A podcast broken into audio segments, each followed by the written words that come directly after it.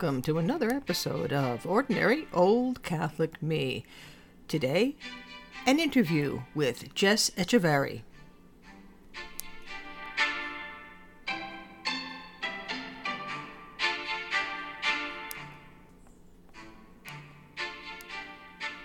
Let me welcome Jess Echeverry to Ordinary Old Catholic Me, where we talk about the ordinary, extraordinary experiences of people who are in the Catholic faith and in faith in general.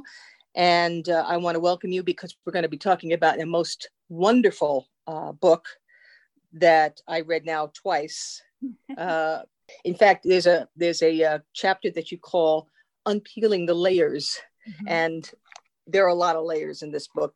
Yeah. And uh, it's called "Dazzled: Finding the Key to Perfect Forgiveness," and it was written with Patti Maguire Armstrong Yes. And we're gonna we're gonna talk about your story basically. We all have stories, but everybody's story is a little different. It's unique, just as we are unique in the eyes of God and in, in, in His creation.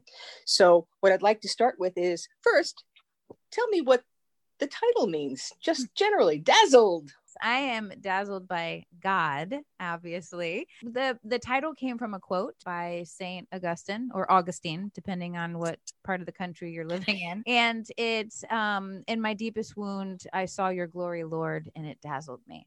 And I came across that quote uh, later on in my in my healing journey and it just really resonated with the work you know that god did in my heart and in my life and in my healing and it it just rang so true to me that it, it was going into my wounds and accompanying Jesus there. I found him in my wounds, letting him redeem them, that I saw the glory of God. And so when I read that quote, I thought, wow, you know, St. Augustine just hits the nail on the head with that one for me personally. As you said, you found it later in your journey. So that's what we're going to talk about is a little bit, not everything, because we want people to read this great story about you uh, and about really about all of us, about how God's work and how forgiveness all work into our lives. Yes. It's, I've experienced, and I say now, I've been allowed to experience a lot. It started with the divorce of my parents when I was really young. I was less than a year, two years old so I grew up in a home that was, in a sense, for lack of a better word, broken. The family structure was broken. Then um, experiencing step parents, multiple step parents, and having that brokenness in the in the home. Then at the age of ten, I was molested, and at the age of twelve, I was raped. And so by the time I was 14 years old, I had become very rebellious, a runaway. You know, that's when I started running away from home and acting out. And my parents had no idea. They had no idea what experience I had had. And so they didn't know that there was really anything wrong. So it was just, you know, a young kid starting to rebel. You know, at 14, we hear, oh, it's a rebellious teenager now. And so they just thought that that's what rebellious teenagers do. Faith based home, or was it sort of a more of a secular religious, non religious home? It was a secular home growing up. Um, I found out later that my my mom and my dad were very religious when they got married. I had my my older brother, and even when I was born, but there were problems in that marriage, which is why they separated and divorced. And after that, in my conscious years and and you know in my memories, there was not we we never went to church. There we didn't really pray. We didn't talk about God. I would describe it definitely as a secular home. I have an uncle who has been a practicing Christian his entire life. Growing up, hanging out with my cousins, um, that was where I would hear all about, you know, a lot about God. So that would be my exposure to that. I also, my Nana, I was very close with my father's mother. She was a Catholic, but fell away from the church after she got a, a divorce. I think in the in the 40s or 50s, and so she fell away from the church. But, but I do remember growing up being being in her home. She was a very faithful woman There was a time where I was walking through the hall in her house, and there was the uh, the velvet painting of Jesus in the Sacred Heart. His heart was velvet, and I remember as like a little girl just walking down the hall, running my hands along the wall and hitting that velvet heart, right, and stopping and looking and staring into Jesus's eyes and going, "Wow, your heart's really soft." You know, it's like those little you know experiences like that where I did encounter Jesus. It just wasn't something that was taught or a part of um, the formation of growing up. What says to me is that all along the way, and we're not aware of it, we're just not aware of it as, as life is happening, good, bad, or indifferent, is that God is sort of sending us little messages. I think there's a phrase for it or a word for it called locutions. Tell me more. Yes, yes. I'm I'm in a lot of pain. I'm acting out. I'm angry. Um, I start running away, and I end up where I'm no longer living in in in the home. I'm now at a grandparent's home because what of, part of the country were you in at this point? Uh, I I was in Florida, and um, so I was living with my grandparents. I had a boyfriend in high school, and I ended up becoming pregnant at 16. That news did not resonate very well with my family, and it was expected of me to have an abortion in order for me to continue being in the home that I was in or have a home really within the family. And so I tried. I went to the abortion clinic three times on my lunch break in high school. Um, my friend took me, and each time I went, I got a little bit closer and closer. And then finally, I was laying on the table in the gown, and the nurse comes in and she's telling me she she's going to put this medicine in my arm. It's going to make me a little sleepy, and I just mm. got hit with this warm rush over me and I just knew I had to get out of there. And so I said no. And I got up and I left and and I didn't go back. Actually, my friend said, I know where I'm taking you. and she took me to a pro-life pregnancy clinic. She said, Here, you can go talk to these people. They'll probably be able to help you. And I remember walking in and and just not knowing what to expect and not really knowing the depth of the situation I was in. Like it's like like I knew I've like even growing up and in school, there were girls that got pregnant and left school. Like I heard the rumors. I didn't know what that really meant. I didn't know what the truth to that was. And now it was me. So I knew that it happened and I knew that it was now happening to me, but I just I didn't understand the depth of it. So I spoke with the the woman there, very kind. She brought me into a room, comfortable couch. There was a TV. She asked, you know, she asked me if she could play a video for me about other girls who were in my situation and i said yes and the video came on and you know i remember seeing these girls and they're speaking softly and some of them are holding their babies and some of them are no longer pregnant and some of them are pregnant like i was thinking okay and then it goes the video went into this is your this is what's happening inside your body when that happened that's when the the reality of what was going on in my life really hit me like wait this is going to become a baby is going to become a person separate yeah. and apart from me yeah yeah i mean i don't even know if i even went that far at that moment right. it was just right. it was no longer something that i didn't know now mm-hmm. i knew right? It was that kind of awareness and realization. And that's what the pregnancy clinic did for me. They gave me a bunch of pamphlets that honestly i don't remember what i did with but i went home and i said you know i, I can't i'm not getting the abortion. And that left me with really no support from my family at the time because they just didn't understand. And they had things that they were going through in their lives. And so I ended up not having a place to live. You know, I, I ended up being in a situation where now I needed to find a place because I had to be out of my grandparents' home. My boyfriend at the time found a place to rent for me. And so I ended up renting a room, which turned out to be in what was a crack and prostitution house. Oh dear. Um, nowadays they call it a trap house, but um, mm-hmm.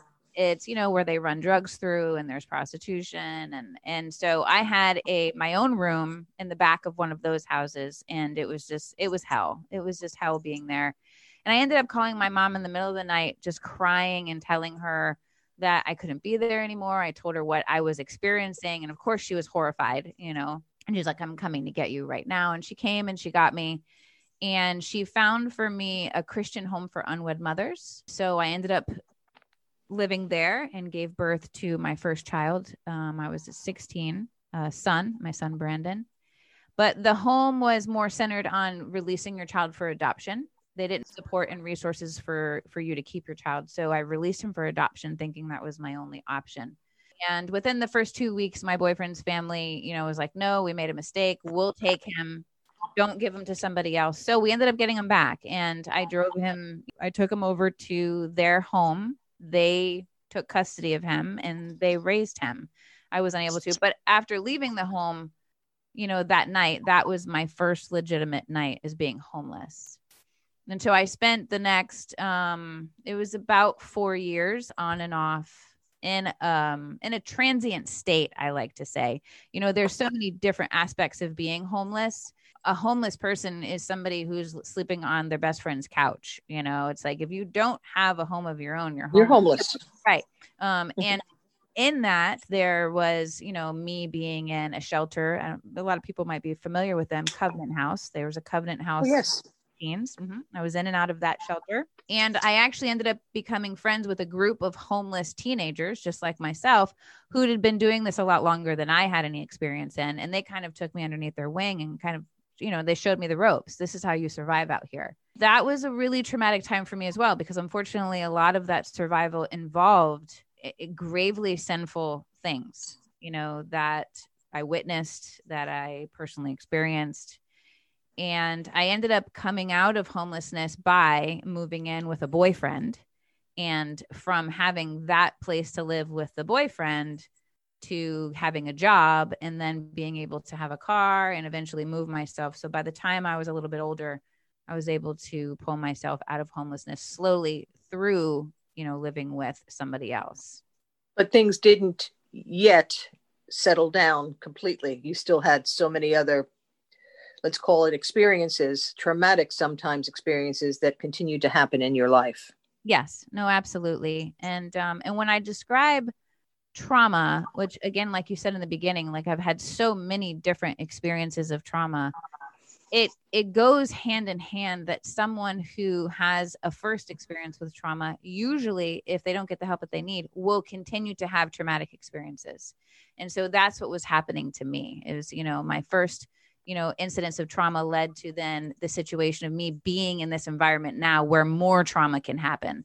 And that's what happened. I i did end up becoming pregnant at 18 and i just it, when i became pregnant at 18 i just went completely numb. And i i just i i didn't know what to do. You know the voices in my head and even from the people around me were like you know you already had a kid and you couldn't raise that one.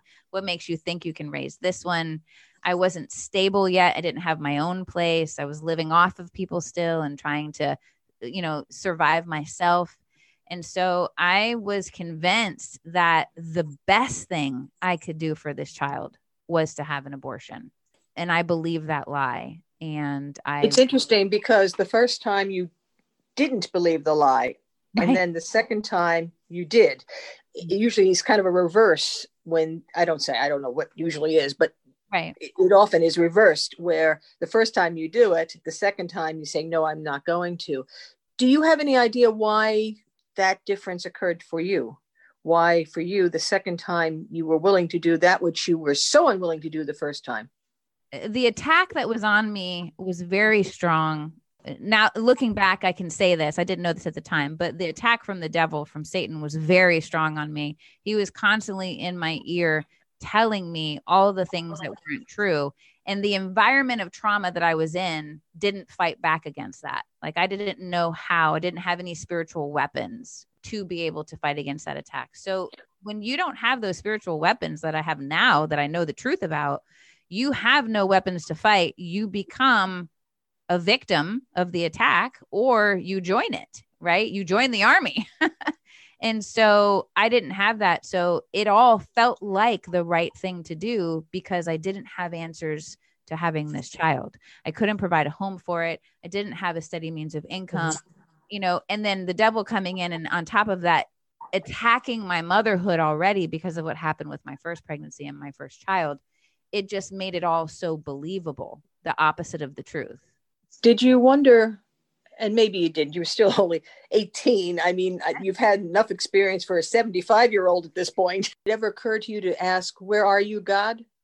Eh, you know, I, I, don't ever recall asking that. As a matter of fact, in my heart, I didn't want God. I, I, I honestly believed because I did have that experience going to my uncles and being in their church every once in a while, you know, with my cousins and my family. I did know that he existed. I knew that my uncle loved him and his family, right? And they worshiped him, and that was their life, which looked so different than what I was living. And I honestly thought, if you exist, how could you allow any of this to happen to me? So if you did exist, I, I don't want any part of you. You know, that was that was my feeling. That means you just you're like you're a participant in this then. You're not saving me or helping me. And I don't want any part of a God that that does that. What happened after the abortion and because your life again changed. Yes. it, it, seems like it, it just shifted again and your life is one of those that shifts on a dime it, it seems. Yeah, that is a great way to explain that. Thank you. I'm going to have to use that my life shifts on a dime. Woo! so, so what true. happened? What happened next? What happened next? Okay so yeah so i had the abortion and i i obviously fell into a very deep depression. I wasn't able to really function and i ended up and then my actually my nana passed away very shortly after oh. um, who i was very close with and that's when i really started to go downhill. Um, i reached out to my my mom again um, my saving grace. I reached out to her because i was in a relationship that was extremely abusive and i was pretty much beaten half to death and mm. so she arranged for me to move to the other side of the country to california in order to keep me safe and to hopefully, you know, create this new environment for me so I can change my life around. And your mother is an interesting is an interesting figure in, in your life because she's kind of as we're talking now, and I guess as I experienced it reading the book, is a bit kind of a well, like all human beings, she's a contradictory figure. Yeah, yeah. Oh, absolutely. absolutely. And she was at one level unable to give you what you needed and had a coldness about her. Mm-hmm. Mm-hmm. And on the other hand, when you did reach out to her, she did step in at moments that you most needed it, which is now explains to me why you dedicate this book to your parents Absolutely. and uh, you know that that you have you have a recognition today of despite the failings the moments that saved you because of her and because of him absolutely and mm-hmm. and, and when i do speak to people i always want to include that part of it because if you just read the beginning part of my story and and you create an opinion about my parents you can come away with a really negative opinion and yes, that's indeed. and that's not the truth and, and and the truth is is that just like every single one of us are my parents were suffering from whatever wounds they were carrying around. But I know in the depths of my soul that my parents are fantastic people and that I, I don't doubt them ever not loving me, right? Like I know that they loved me. If we don't know the fullness of that truth and we're giving people the only love we know, then that's all that I'm supposed to expect. So that's how I explained the situation with my parents is that they did the best that they could with what they knew and what they had and what they were dealing with.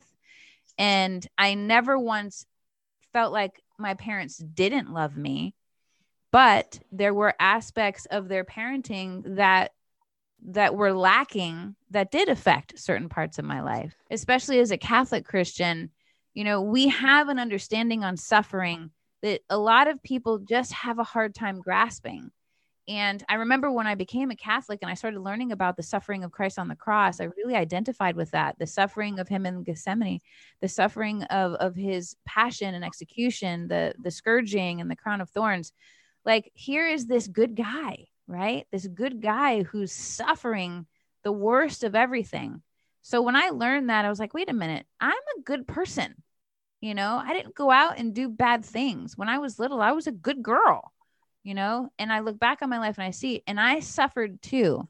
So, what that did for me and my Catholic identity was it united me with him. It made me feel like, oh, yeah, I am blessed with the suffering because that makes me more like Jesus. So I have no ill will. I have no anger. I have I think my parents are the greatest people on earth because I know as a Catholic that whatever the decisions that were made, however it turned out, it's all for the greater good of the person who serves and loves Christ in his glory. So, but it didn't. I, I, I will say though, but it took me a long, a long time. it would have to take a long time because one of the things I've noticed as I've been more active in my faith over the last many years is that how often we Catholics will know and understand the theology of suffering, mm-hmm. which is at the center of our faith. Absolutely. And yet, how often do we say, Why does he let me suffer like this? exactly. Which is complete. It's like talking about double think. It's uh, it's like, you, okay, we're not getting it, still not getting it, never getting it. Right. And uh, and so so it, it's it's that you even are at this point and we, we haven't actually finished your story but but but but it, that you came to this point of finding the key to perfect forgiveness none of us are ever going to be perfect at our forgiveness only god is perfect at forgiveness yeah. really but but uh but that you were you're able to actually recognize that in that suffering when you tell people you know you're closest to the lord when you're suffering most people go you don't be telling me that yes, that's not what I need to hear right now. Yeah, yeah I absolutely. I, I, find it um, very powerful and, and very awesome um, of God, where I spent my whole life before I truly knew Him, became a Christian and a, and a Catholic Christian, telling Him, you know, I didn't want any of this suffering. I was asking that question that you just said. It's like, why is this happening to me? Why do I have to suffer like this? It's one thing after another. But then when I became a Catholic and I learned about the suffering of Christ, now it's thank God for my suffering. You know, that I don't ask that question anymore because he gave wow. me the answer. So I spent my whole life asking him this one question. And now if I sit down and, and I and I look at the truth, the truth is he's answered it for me. Here's why. Because I did. Because this is where, where I'm drawing you to. You know, would you have made your way to me if this weren't to happen? and that's really the, the the biggest thing you have to ask yourself and anything that anybody's going through right now is is this what i'm going through helping me go to him right is he drawing me to him in this and you you you know it's hard to ask that when you're in the middle of some type of wound or suffering but it's definitely something to reflect on on past wounds and past sufferings and it's what i try and share with people it's you know to redeem the wound to make this suffering like his own. And that's holy, holy. So let's get back a little bit. You're in California now, at the age of 18. the age of 18. And I'm, you know, pretty beaten up, pretty battered physically and emotionally and spiritually. And I attempt suicide.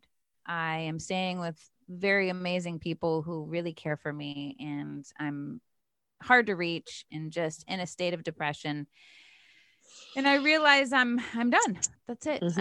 I, I want mm-hmm. it all to end. Um, and so I ended up swallowing a half a bottle of whiskey and about eight bottles of pills, prescription pills that I saw on the counter. That was one of you know that the person who lived there. I didn't know what they were, didn't care. I just didn't care. What it's, this is it's eventually going to work. So, and so I did that, and I the only thing that I remember from that incident was doing that.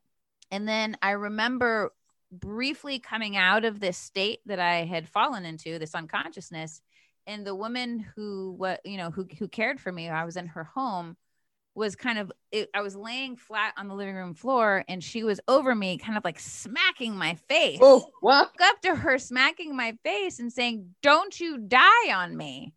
and and then i went out so it was I, I had that memory and then the next memory that i have is i'm in the hospital room and i wake up and I'm alive and and I'm upset. Like mm. I, I, I am extremely angry that they saved me because I know that they saved me because of that one flash. You know what I mean? I know I was unconscious. I know I was leaving and going somewhere, but I know that they saved me. And that really infuriated me. And I and I left. I said, that's it. I'm going home. I went back to Florida. Ended up falling into the same, you know, crowd. You always have the same people in those traumatic environments. And I ended up going back into those environments ended up attempting suicide for a second time. And I got in my car at like late three o'clock in the morning and I drove down this alley and this this street in Florida that, you know, before it was built up, it ended in a swamp basically. It's, you know, just heading out as far west as you mm-hmm. can go and it ends up in a swamp. And I just knew I was like, I'm either gonna swerve and hit a pole. And I took my seatbelt off, you know, put, put the foot on the gas, got it over 100 miles per hour, you know, crying my eyes out. And I'm like, this is it. And I'm either gonna end up in that swamp and die, or I'm gonna swerve off and hit a pole and kill myself. And and that's when I heard my nana's voice to me, who who had passed and it was just it was very simple it was just a very soft voice of hers it was just kind of like everything's going to be okay stop everything is going to be fine i i started to cry i took my foot off the pedal i knew i couldn't complete it because it was my nana that was the voice that i heard and she was the one person out of everybody that i trusted right so i know that god allowed me in that moment of just desperation you know, my crying and doing this was my crying out to God. I, the words didn't literally come out of my mouth, but in my heart, that's what my heart was desiring. I didn't want to die. I just didn't want to have any more pain anymore. And I, and I do truly believe that God heard that cry of my heart and allowed me to hear my Nana speak to me because he knows that I trust her and that I'm going to do whatever she says, you know? And I did. It, it worked. I, I, I didn't have any answers. I didn't know how everything was going to be okay but I was inclined to believe her because it was my nana and I love she her. was your she was your intercessor in a sense yes. she was she was uh, it's funny and she's the one who had the picture the velvet picture of uh, our Lord yes it, it, just it you know I'm just making these connections now uh, as I said we all make these connections later on in life they mean nothing while we're living through them that's so right. you know that's it, it was such a gift because in that impulsive moment, anything could have happened. That's right. That's right. The worst and the best in one second or That's less, right. nanosecond, with God's grace, saved your life. Yes. She saved my life. She saved my soul. She saved me from, you know, having to experience a, a life eternally without God because she knew at that moment that that's not where that, that I was she was my intercessory as you said and and she always kind of has been since her death you know the grace that comes through intercessory prayer that that was a grace that i was able to receive specifically from her and and her prayers for me uh, i ended up kind of pulling myself together I, I i came out of that that situation because it was my nana and i felt like she'd spoken to me feeling very happy, much happier than I than I previously was, a little bit lighter on my feet, so to speak. You know that all right, she's in heaven. She's telling me that everything's going to be fine. I've got something to look forward to a little bit here. So that kind of pushed me into the next um, turn of the page, so to speak, of of my life. I ended up becoming more stable. I started working. I moved in with another boyfriend he ended up being abusive. I had to get a restraining order against him, and I ended up with the apartment. So that was how I ended up being finally on my own for the first time in my own apartment. But I was also now pregnant again. And so now, this pregnancy, my third pregnancy, I was adamant there's I'm not getting an abortion. I'm not giving this baby away. I this one is mine. Nobody's taking it. Nobody's touching it. That's it. And so I was very adamant. That was my mind frame for that pregnancy. And it was really just work hard mode, just plug away, work, work, work, save, save, save. I was dirt poor. I was on welfare. Um, I was alone and pregnant, and but I didn't care. I didn't care because I knew this child was coming, and I knew I was bringing it home with me. I ended up giving birth to uh, my third child, a daughter, my daughter Vanessa. And I was so poor, I didn't even have a car seat. wow. I didn't, I didn't, even have a car. I, I went home from the hospital um, in a donated car seat because there was a women's guild at the hospital who did that for poverty stricken mothers. And so I had a donated car seat and I took my daughter home for the first time from the hospital in the back seat of a taxi cab. And but I was listen, I was the happiest mom that ever lived at that moment. My third child in, and it's my first one coming home with me. How old were you at this point? Um, at this point, 21, I believe. Wow. Wow. 21. barely legal. you you've had I I it I don't know that I've ever talked to anyone who had packed this much stuff, life stuff in in their few years. It's astounding, and uh, so I, I don't want to give away the entirety of uh, of your book, right. so which we're on the edge of doing. Uh, but no, we're not because there's so much. There's so much, as I as I said, packed in here uh, that mm-hmm. that you want to linger over. Yeah. So so at some point, the big stuff, really big things changed. You met somebody. I did. I did. I met my now husband. I we are complete opposites. We'll just say that, right? Um, we come from completely different backgrounds. I mean, the fact that we even crashed into each other is how I call it. Um, again, was I think a grace from the intercessory prayer of my nana. I've I've always felt like I should be, you know, when I pray prayers of thanksgiving, I pray for that. You know, I know that she prayed for that to happen, and I've always felt like he was sent from her um, I met him and he was just different. He was he came from a home with you know a mom and a dad been married their whole lives he had a, you know one sibling it was like a normal home and i'd i'd never really experienced that before and so i was very intrigued with who he was and what they did and how they thought about things and he was very educated and he loved to share. I, my nickname for him is my encyclopedias. You know, I would always like any question I would ask him, he could answer. He was just this big mystery to me, and I. And he was come. He was from a Catholic family too, right? He was Catholic. Yes, he was born and raised Catholic from a, a Catholic family. I just, in all honesty, I just I I fell madly in love with him and just didn't want to leave his side. like, this is way too much fun. I'm uh, like I you're you you're sharing with me things that I've never experienced before. So he was that something different in my life. And we, you know, he fell in love. We we courted for five years. We moved out to California um, for a job transfer of his, and we were married in the Catholic Church. They he gave me two ultimatums right? When uh, in order for us to for me to become his wife for us to be married and for us to make a home together it was number one we need to get married in the catholic church. He was a catholic but he was a catholic by culture at that time. Um, and the second was um, our children need to have a catholic education and if you ask him now why those two things were important to him he would honestly he'd look at you and be like i have no idea why I, eh, you know, why that came out, but the answer is because his parents laid that foundation in his heart. That truth, that good foundation, these are the things that you want to pass on to your family too, was in there.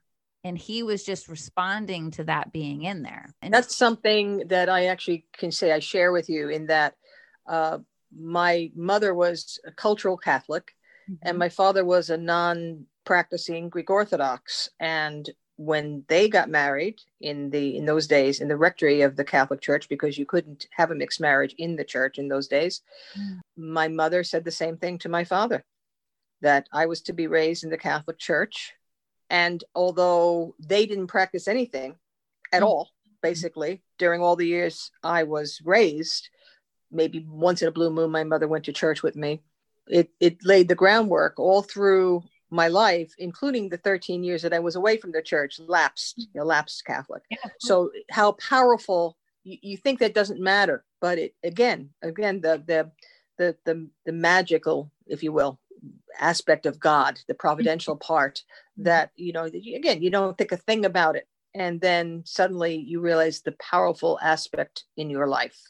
Now, had you continued to, did you see your other children Vanessa and Brandon? I did not see Brandon. Um, no, not after I moved to California. And um, Vanessa, we, you know, she she came to live with us out in California. Um, Wonderful. Mm-hmm. So so we so we were raising her. She was actually so little at the time that I met him. He eventually adopted her. Ah. Um, so yeah, so he did that, and um, and then we ended up in our marriage having two more sons. So we have five children total. two within the sacrament of our marriage.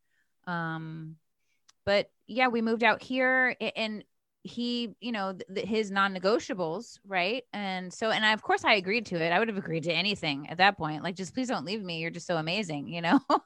and that's the other thing. He didn't run away. That's the, the magic of, of this moment in your life was that you found someone who didn't run away and didn't try to hurt you. Right which was key, which was very key, which is what I was used to. And I think that's a part of the difference in him that I was so drawn to. In our marriage, I brought to our marriage all of the trauma that that I've experienced, you know. He brought he brought to our marriage all of the formation that he had in his experiences, which was an intact family who loved and worshiped God, you know, and and the graces and fruits that come from that. So in the beginning of our marriage, yes, there was, you know, it was this back and forth where I'm screaming and yelling and saying, I'm leaving. And he's calm and looking at me like, what do you mean? Like you, you don't leave. like you, you vowed to be with me until death do us part. Like you don't leave the person that you are now 50% a part of. Like you're the other half of me. We became one flesh. This is the first time in my life I am hearing any of this stuff and again it's just another part of the the draw to him was that he would say things i've never heard before and when he would say them he'd say them in a way that was so beautiful and so passionate and it, it just it sounded like they were so true you know like they had to be true. And that's what i was drawn to because he he he communicated them to me in great love and patience. You know it wasn't like why are you screaming at me? Stop screaming at me. It was like wait a minute. You're screaming because you're sad or you're upset. And I, you know you don't have to scream at me. I love you. I'm not ever going to leave you in the book you talk about the catholic church providing i love this phrase guardrails. And in a way you're also talking about your husband having provided guardrails which you did not have at any point in earlier in your life.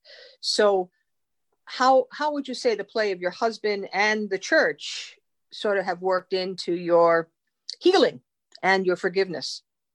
Oh, they're uh, absolutely vital. My husband and the church are the are the foundation. I I went on a search, you know. Uh, so I, so I marry him, and I'm feeling all these feelings, and I'm feeling like my life is becoming better, and I, and I'm just a better person, and I'm having these wonderful experiences. And so now I'm starting to search for that emptiness that I'm still feeling. Why am I still feeling this emptiness? Where is this?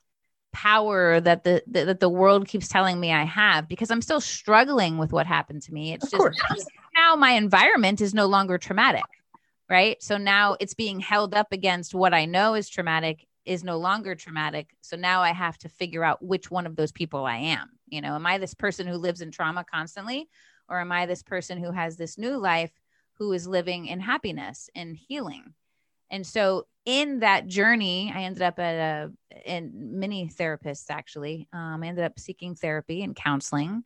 I did that for seven years. And it was my last therapist um, that I do talk about in the book who helped me really take the traumatic experiences of post traumatic stress um, disorder and process them in a way where it opened me up now to look beyond my trauma and when that happened, I knew there was more. It's like, okay, I feel like I've gotten to a point now in my life where the trauma I'm no longer a slave to, the wounds are no longer in control of me. Now I have more control. I'm functioning as a mom. I have my bouts of questioning stuff and, and all of that. And there's still something missing. Um, so I went searching for it. I, I got into, you know, I started reading about Buddhism and, and, a lot of the new age different spiritualities. And i ended up going and worshiping at the self-realization temple here in pacific palisades which because i was doing what the world told me i was searching for and that's the power within me right? The power that i'm looking for the the the love the happiness the peace it's all in me and that's where i need to go to find it. So i took this this dive inward and ended up there. And I had an experience in the New Age temple personally with Jesus Christ. And in that experience, he was basically saying, you know, what you're looking for is me. it's a person, you know, and it's me. I'm the one you're searching for.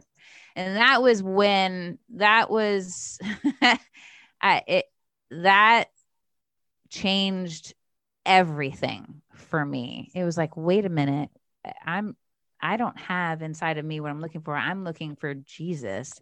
And that's when I realized, wait a minute, my husband's Catholic and they tell me all the time that they have Jesus in that church.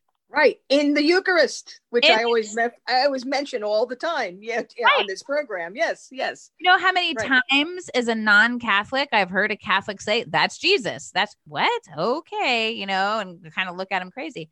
So that came back to me. It's like, oh wait a minute. Mm-hmm. They are constantly talking about Jesus is in their church. Oh, the light mm-hmm. candles lit. Jesus is here. So I decide at this point I'm going to go into the Catholic Church, not to become a member yet, but I'm going to start going to Mass and I'm going to start looking for him there. And it was at that point where I started asking my husband a million questions. You know, why is he wearing a green dress?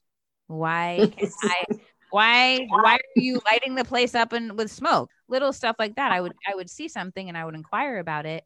You know what is that? I want the cookie. Is that can i have the cookie or can i not have the cookie? You know it's like no that's not a cookie you know? And so he would be in this position now to explain to me all of the different truths and, and aspects of practicing the catholic faith but he didn't have all the answers and well, one day, since you mentioned that he has a podcast, we'll have to talk to him yes. about his experience of of interacting with you and how it affected his relationship with the church, which had been more culturally Catholic, as you said.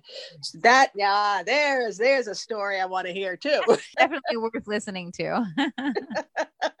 so again, this this transformation, this this God allows for another transformation, but this one is more of a, I guess, a transfiguration. You're starting right. to actually you know this everything is starting to come together and and become clear mm-hmm. and no longer just in parable form. right. Exactly. Exactly. And I do end up converting into the I do end up coming into the church.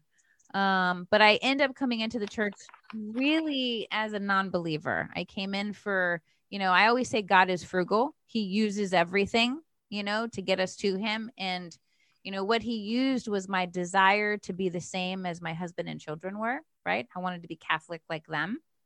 And also just i i knew that jesus was there. And my sponsor at the time when i was coming into the church asked me do you love jesus? Yes. Do you trust god? Yes. Then you just have to go and you have to trust and you have to listen and follow you know if this is where he's calling you to. So i really came into the catholic church.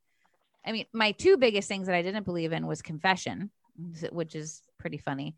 And um and i thought you guys really really loved mary too much. Those were my two biggest right. things. So right. so i came into the catholic church not adhering and believing and fully understanding and, and you know am convinced of of all the teachings and what they of course that's that's i think that's very common. And i think even catholics already present in the catholic church people who were presumably what we call cradle catholics mm-hmm. it's amazing how little we understand sometimes of our own faith. You know, when you talk about Mary, I, as a Catholic myself, growing up, I had no great affection for Mary. Mm-hmm. Uh, you know, and I'm only now, with my later years, beginning to understand just what a role she had, and that I, have always known we didn't worship her. People never, people say you worship Mary like she's a god, but she's not. She's just a human person who was willing to cooperate with God in a way that was profound yeah. And that's what we we're not worshiping. We're just saying, wow, if we could be like her, mm-hmm. if we mm-hmm. could have that kind of relationship with with God the Father, God the Son, God the Holy Spirit, mm-hmm. our lives would be perfect. But we we don't. And so she's there as a as a as a perfect model, as perfect as a human being can be, because right. she was born without sin. Right. So, you know, a, a God's gift to her. So mm-hmm. that you know but anyway the point is you you're not unusual in that because Catholics themselves right now sitting in the pews haven't got a clue. That's, that's just the right. way it is. And that's why we have to be constantly catechized as to what our faith teaches. Absolutely. Absolutely. And that's what I began to realize becoming a Catholic with that truth was that not a lot of Catholics really knew either because I would, you know, ask and inquire and I really didn't get a lot of answers. My husband, you know, he he supplied a lot of the faith formation for me in the beginning and then God put me in a situation where I ended up having to teach Sunday school at a Catholic church. And I just thought, what a great sense of God must have really enjoyed that time with me because here I am, you know, and this was before I came into the Catholic Church. It was right before I came into the Catholic Church where it's like, you know, I want you to teach these kids about God. Well, they're Catholic. I'm not Catholic. That's okay. Do you know and love God? Yeah. Then just teach them about Jesus. But in my heart, I'm like, but don't Catholic kids need to know what Catholics believe about Jesus? Yes, of course. and so there I went. I went into research mode. Like, what do what should I teach Catholic kids about Jesus? And so all and then I became the teacher and I teach for year. I taught for years and I even opened different, you know, preschool programs in different parishes. So it was this God, that's how I learned about the faith. I learned it like a child. I don't want to, you know, because we're we could, boy, I could talk to you for about seven hours. Yeah. Uh, where would you say? And I, I don't want to, I don't want to make it sound like everything became perfect after all of this, because I know that you had struggles in your marriage. Who right. doesn't? Well, I'm not married, so I couldn't tell you. But but but you have struggles. You have struggles if you're single too, by the way. But yeah. uh, but uh, you you started on a road that you're still on right now but it's it looks a lot different than it did when you were very young and things looked like they weren't going to ever end well. Yes no i mean coming into the church allowed me many many graces to really learn about the key is the the, the dignity of the human person. That's really the key to all of this. It, it, you know understanding when i started learning more about my faith I'd only I, would only ever heard the words human dignity in a Catholic Catholic environment. Only after I became a Catholic, it wasn't something that I heard. And even then, as a Catholic, I only heard it in like a class syllabus or as a part of a seminar or a particular educational series. It wasn't something that regular Catholics would just speak about and you know openly, like over a cup of coffee or anything. I started to become more and more interested in learning that. Obviously, you know john paul the the great theology of the body and and all of his great writings on that helped me and really brought to focus to me that foundational piece. And that foundational piece is we are all created in the image of God. In that creation by God for Him is our dignity as a human person. And that when I re- realized that about myself, I was like, oh my gosh, I'm this little piece of God like I am a part of God and that makes me amazing. And I carry this thing called dignity, and that's my value.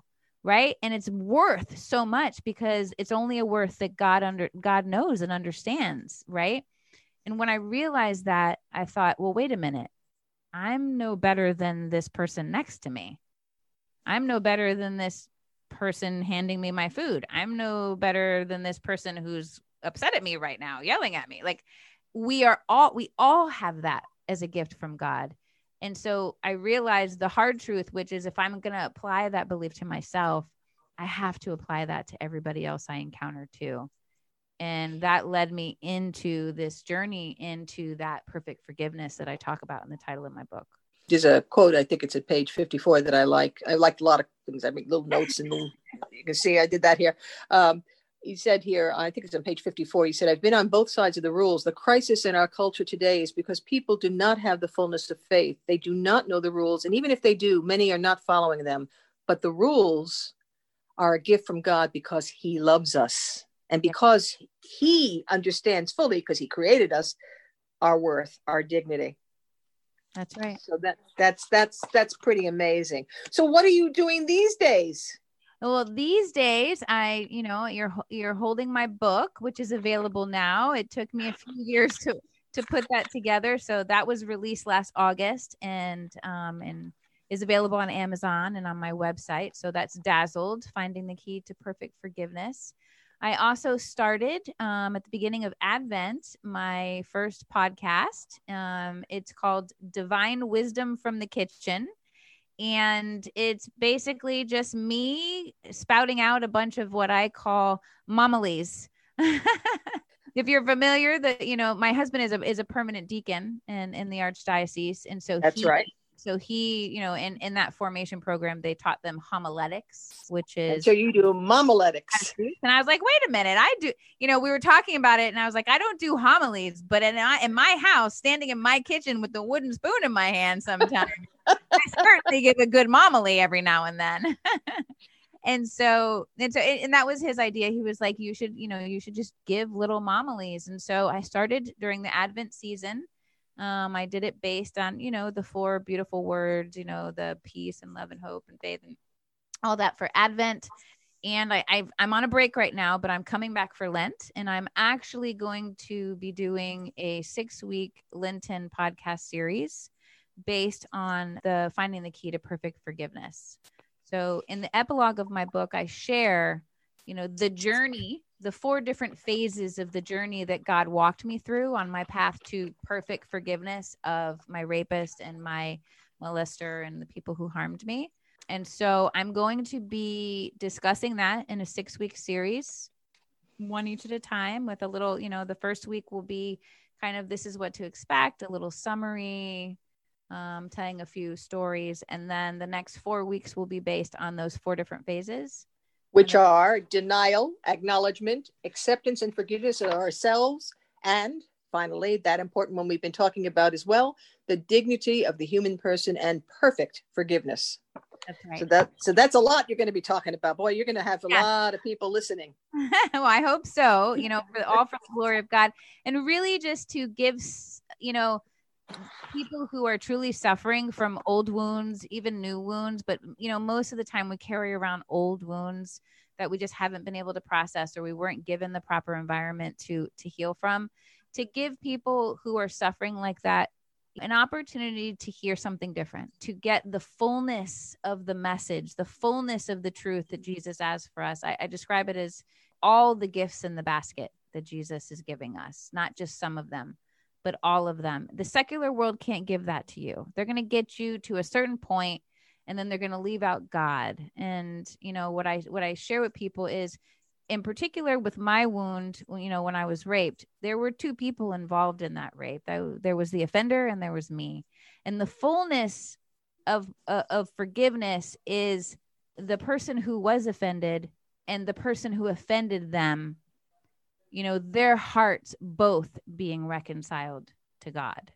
That's the goal. That's what God wants. And again, it's a part of that human dignity that I was speaking about earlier. Is once once you realize God loves you this much, yes, this person did them a horrific, you know, evil thing, but God still loves them too, just as much.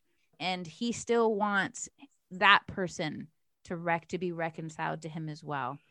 You know, you know who you remind me of when you speak when you're speaking this way. Although I'm not, I'm familiar with her story, but it, it just her she comes to my mind is uh, that famous Saint Maria Goretti, yes. who was who forgave her basically her murderer in that case because he raped and he murdered her, mm-hmm. and uh, that and you know people listen to that and they go that's not possible. It is not possible. And I have to say that I wonder sometimes is it possible to forgive someone who could behave so horrifically?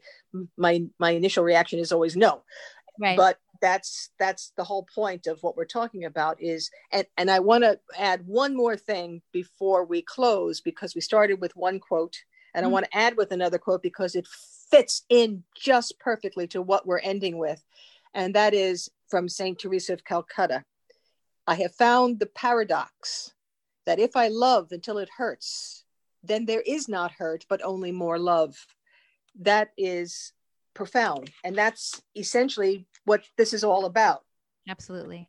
I definitely want to thank you for this marvelous, it's almost an hour, not quite, uh, but uh, we'll see what it is when I cut it down. you get rid of our ums and our you knows. Yeah.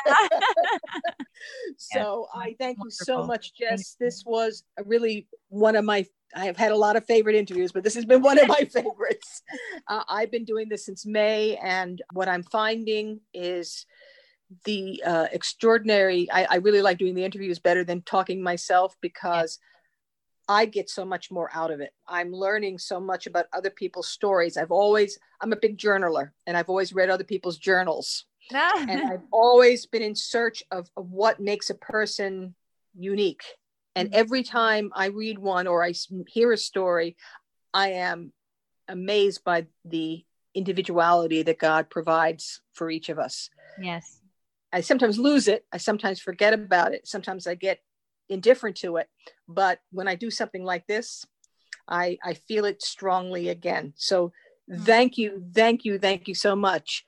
Thank you. I hope you enjoyed this episode of Ordinary Old Catholic Me with Jess Echeverry, and that you will join her on her website and perhaps go to her six part series and come back next week to listen to this show. Thanks, and have a good week.